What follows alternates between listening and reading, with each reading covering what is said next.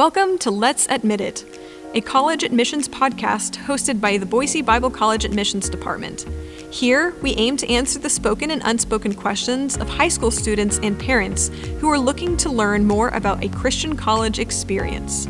You can learn more about Boise Bible College at www.boisebible.edu. Thank you for listening.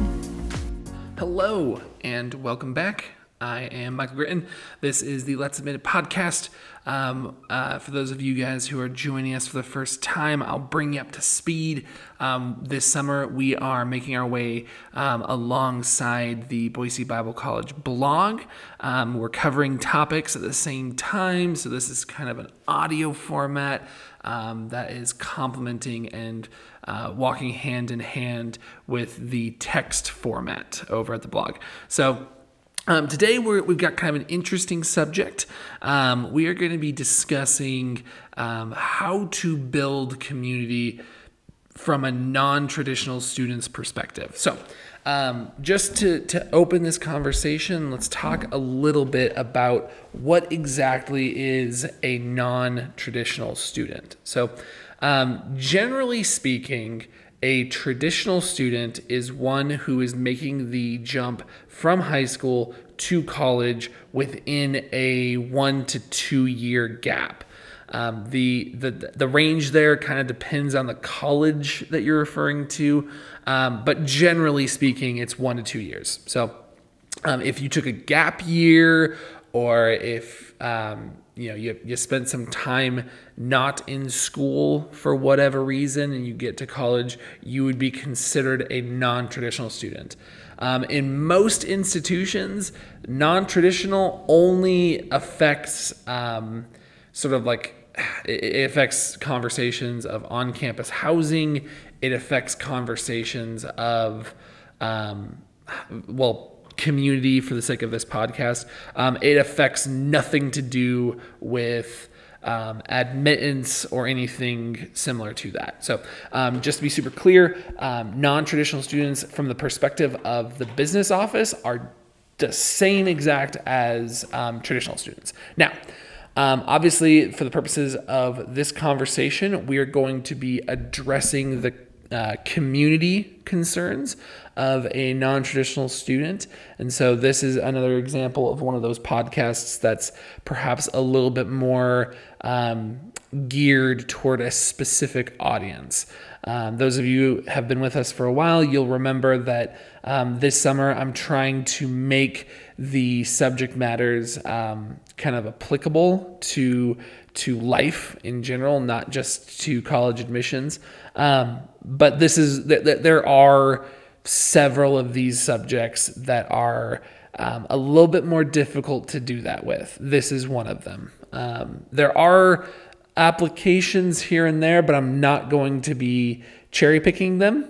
Um, I'm going to just speak um, forwardly to to those of you who are considering going into college, who are um, what we would consider non-traditional students, um, and who are uh, interested in being connected to the community of the college, but are maybe a little concerned that that age gap might be a, uh, a stumbling block. And so um, I'm going to talk a couple of, uh, about a couple of different things, um, but in general, that is who I'm talking to.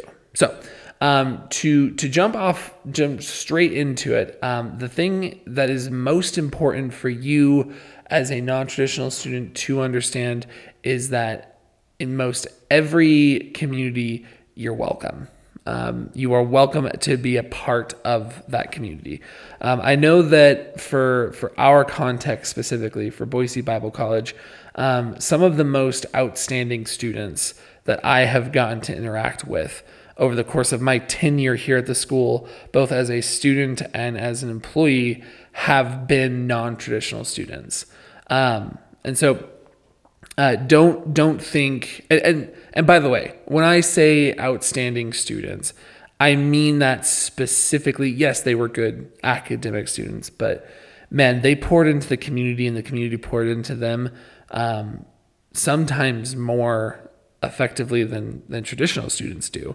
Um, and so, just speaking from experience, you are welcome to be a part of the group. You know, there's a there's a seat at the table for you. Um, you just have to be willing to accept it. And so um, that is oftentimes I've noticed sort of the the the most difficult part is the accepting it part. Um, now I I can't speak necessarily um, from experience on that. Um, I went straight from high school to college, and so um, I I don't know what it is specifically from my my life experience.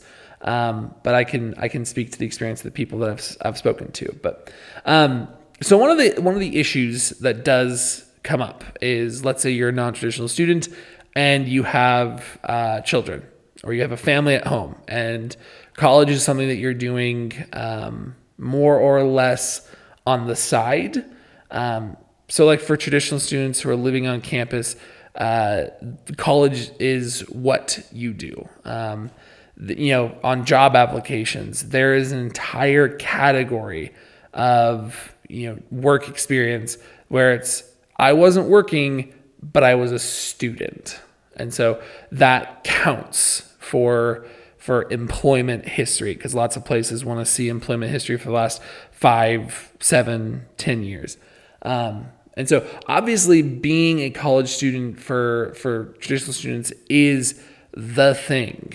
Um, but for you, for you non-traditionals, um, college is a thing. It's something you do, not what you do. And so that balance act is difficult um, because you've got these two things that are kind of, well, two or more things that are trying to yank on your focus and your attention and your energy. And sometimes it's difficult to um, get involved in the community, such as it is on campus.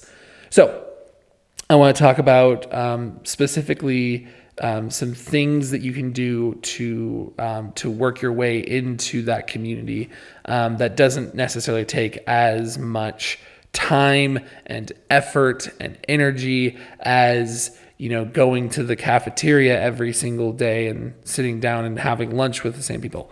Although i encourage you to do that because i think it's um, an excellent practice and excellent for community building. But for those of you who um, you know have have family at home and are are not necessarily quite as interested as uh, in in the um, you know diving into the depths of it, but still want to be a part of the community.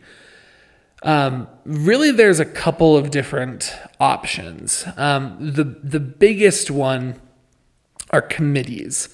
Um, and so for, for Boise Bible College, we have a variety of committees from the sports committee to the um, the missions committee. It's under it's under a different title, but that title is kind of slipping my mind right now, but um, the intercultural focused committee. Um, the list goes on. Um, gosh, when I was a student here, I was I was a part of the media committee, which was just man, it was about making kind of goofy skits and playing them during special chapel sessions. Um, and that was that was where I met a couple of the those outstanding non-traditional students that I spoke of earlier um, was in those committees. It gave them an opportunity to be a part of the community, a part of the culture of the campus, without having to be an on in, you know in on campus housing or um, you know go to meals every single day or or whatever. It gave them an opportunity to get plugged in somewhere. Um, I think of our committees as kind of similar to church small groups in a way. Um, a lot of bigger churches um, encourage and kind of push a small groups um, model. And that is because once you get to a certain size of church, it is very difficult to maintain um, contact with a wide variety of people. And so um, it's easy to kind of blend into a sea of faces And so they introduce small groups so that there is the small group kind of functions as the the micro church family within the macro church body. Um, and so I think of our um, our committees as very similar to that. They are all a part of the college, but they give the individual student an opportunity to be connected to the college in a more personal, um, you know, micro level than being a part of this big sea of faces. And so, you know, whether you're attending Boise Bible College or community college or a university, whatever, I would encourage you, um, oh, non traditional student, to look into those committees. Um, they're an opportunity for you to get plugged into a community without having to immerse yourself in that community. Um, and that can be a way where you can kind of protect your your your precious energy um, so you can give it to the things that demand it later on. Um, and so that's number one. Number two is similar to it, um, but a little bit more focused on the academics side of things. The committees tend to be um, academics adjacent. Um, and so, you know, similar to academics alongside it, but not connected to it. the second thing study groups, um, class specific study groups. Um, I know that for for the sake of for the sake of grades, study groups are a great idea. Um, I consistently got better grades on assignments and tests and whatnot when I studied in a group setting. Um, there's a lot of science and studies that have been done that kind of prove the efficacy of group study and group think and all that stuff. Not going to get into the specifics of that, but um, there's a lot of proof to show that studying in a group improves grades. But also, um, for the purposes of our conversation, studying in a group, man, is just an, a great opportunity to connect with people. Um, they're not not for nothing um, is is there this this sort of adage that um, going to war together makes someone your your your family. Um, going through difficult trials in life um, creates bonds between people that don't get broken very easily. Now, I am not saying that college is uh, equal to war or you know major life struggles things like that. That's not what i'm saying. Um, what i am saying is that college is difficult. Is it the most difficult thing in the world? Is it as difficult as those other things? No but it is difficult going through those those challenges um, those academic challenges with a group of people cannot help but create uh, community between those people. And so, as you're going into your your academics, um, I encourage you to, in your classes, find a small group of people, two, three, maybe four more people other than yourself, and make a group with them. Um, study with them, do assignments together, do uh, test prep together. Um, again, it cannot help but help uh, it cannot help but assist in the the formation of that community um, but those are the two those are the two biggest uh, pieces of advice that i can give um, but ultimately it, it comes down to a a willingness and a desire to be a part of something um, and i'm not gonna i'm not gonna preach and lecture on that but that is the the formation that is the the the basis and the the um, the push towards it. So, um, for the sake of transition and for the sake of time, I'm going to move into our um, repetitious uh, segment, which is where we answer a, a, question from the community. This week, it's got a little bit of a different flavor um, than the conversation that we've been having. It's um, simply what are the cleaning requirements on campus?